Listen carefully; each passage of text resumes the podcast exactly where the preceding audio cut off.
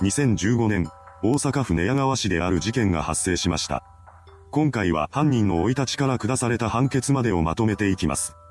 後に事件の加害者になる男山田浩二が1970年4月4日に大阪府で生まれました。その5年後に妹が生まれ、一家は両親に2人の子供を合わせた4人家族になったそうです。その家で育った山田は子供の頃から異常な姿を見せていました。具体的には、自分よりも小さい子供に唾を吐きかけたり、殺した虫を女子に投げつけたりしていたそうです。彼は他人に対する嫌がらせばかりをしていたらしく、人のものを取ってドブに捨てたりもしていました。山田がそのようなことをしていたため、当然周囲の子供たちからは嫌われていたようです。結果的に彼は周囲から孤立するようになりました。そうすると、今度は暴力的な姿も見せるようになっていきます。驚くべきことに、彼はハサミを振り回すという狂気じみた行動までとっているのです。また、山田には盗み癖がありました。彼は実家がある団地内のドアノブを回していき、鍵がかかっていない家を見つけると勝手に入って中にあるものを取るなどしていたそうです。その他、店舗での万引きも繰り返していました。嫌われ者で友達がいなかった山田は盗んだものや金をちらつかせて同級生を従えようとしていたという話もあります。彼のそうした問題行動は中学に上がってからも変わることはありませんでした。それどころか、これまで以上に大きな問題を起こすようになっていきます。中学時代の山田は窃盗事件や傷害事件を何度となく起こし、その度に少年鑑別所に入れられていたようです。彼は喧嘩が強いわけではなかったようですが、暴力を振るう相手は下級生などの弱い相手でした。山田は自分よりも弱い相手だけを嫌がらせの標的にしていたのです。彼の行動はどんどんエスカレートしていき、下級生を刃物で脅したりするようにまでなっていきます。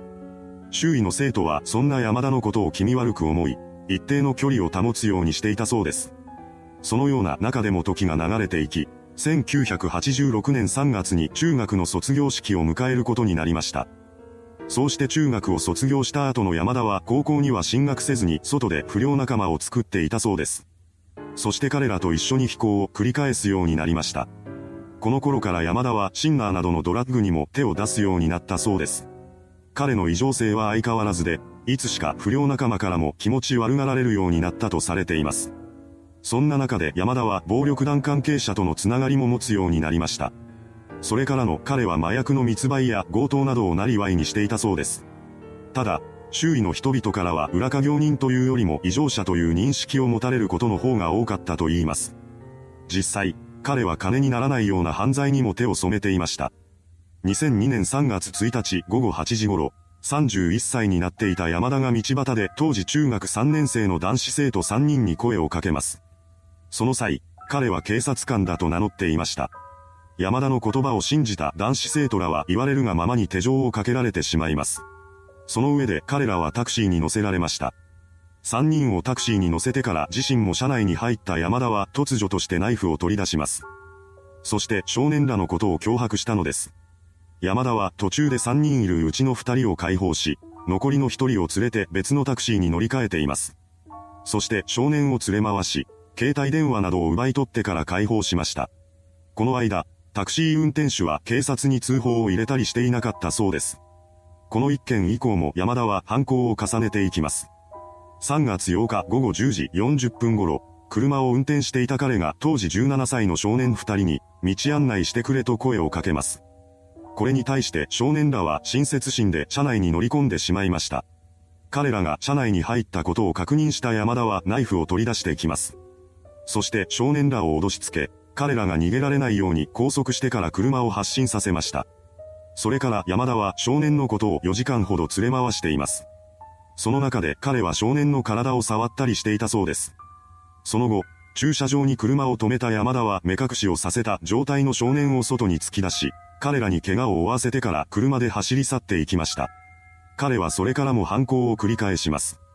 山田は同じ手口で新たに二人の少年を拉致、監禁したようです。これらの監禁事件に関しては発覚直後に警察が動き出し、4月3日に山田は逮捕されています。多くの前科があったこともあり、2003年5月に大阪地裁は彼に懲役12年という判決を言い渡しました。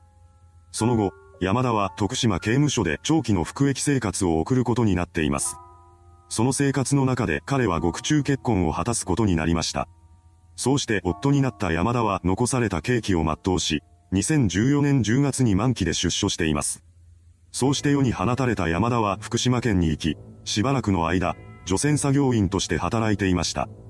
ここでは普通に仕事をこなしていたようですが、自由時間には怪しい行動をとっています。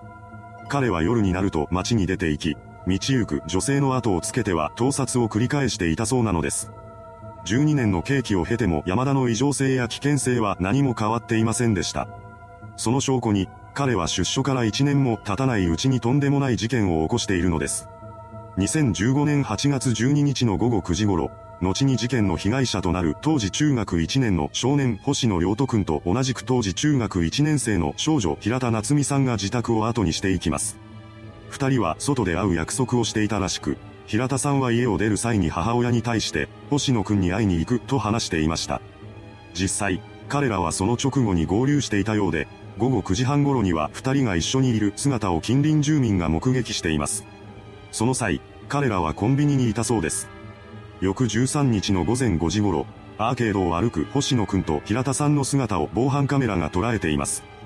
しかし、これを最後にして二人の足取りがわからなくなり、そのまま行方不明になってしまいました。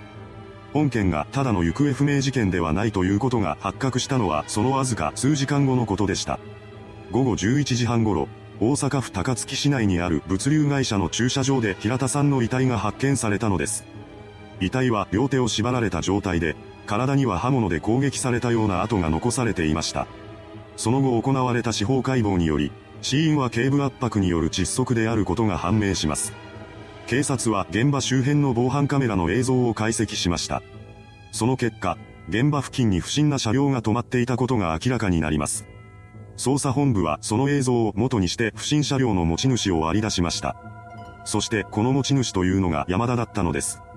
山田の経歴を確認した捜査員は彼が犯人である可能性が高いとみて捜査に乗り出します。犯行に関わった証拠をつかむため、警察は8月21日から山田が所有する車の追跡を開始しました。そうして彼の後を追っていると、柏原市にある竹林で車が数分ほど止められます。そこに何かがあるのかもしれないと考えた捜査員は山田が立ち去るのを確認してから竹林内の捜索に動き出しました。すると、捜索開始からほどなくして変わり果てた姿の星野くんが発見されたのです。そこで警察は午後8時20分頃に死体遺棄容疑で山田のことを緊急逮捕しました。その後、検察は10月2日に山田を殺人罪で大阪地裁に起訴しています。こうして裁判が始まったことにより、後半の中で事件当時何が起こっていたのかが明らかにされるものだと思われていました。しかし、その予想に反して真実が明かされることはなかったのです。被害者の二人が亡くなってしまった以上、この世で真相を知っているのは犯人の山田一人になります。そのため山田の供述だけが真相につながる情報だったのですが、彼は自身の罪を軽くするために虚偽の供述をし続けました。呆れたことに、山田は星野くんが病死だと主張し、平田さんに関しても殺すつもりはなかったと語り出したのです。その内容には多数の矛盾点も含まれていたのですが、彼はそれでも一貫して殺人罪には当たらないと主張し続けました。ですが、遺体の状態などからその主張が嘘であることは明らかです。当然裁判所が山田の主張を受け入れることはありませんでした。そんな状況下でも後半が重ねられていきます。そして事件の全貌が明らかにされないまま2018年12月19日に判決公判が開かれました。そこで大阪地裁は山田の主張について、成り立ちようがなく、作り話だ、虚偽だと言わざるを得ないとして、検察側の求刑通り、彼に死刑を言い渡しています。山田は判決を不服として即日控訴しました。しかし、それから約半年後の2019年5月18日に突如として彼が控訴を取り下げているのです。この理由が驚きのものでした。なんと、大阪拘置所内で刑務官とトラブルになった際に苛立った勢いで控訴を取り下げてしまったそうなのです。これにより、本件は多くの謎を残したまま終結することになりました。ですが、後になって山田は控訴取り下げが無効であると訴えて控訴審を再開する申し入れを行っています。これにより、控訴審が再開される可能性が浮かび上がってきたのですが、検察側はそれを阻止するために最高裁への特別抗告と大阪高裁への異議申し立てを行いました。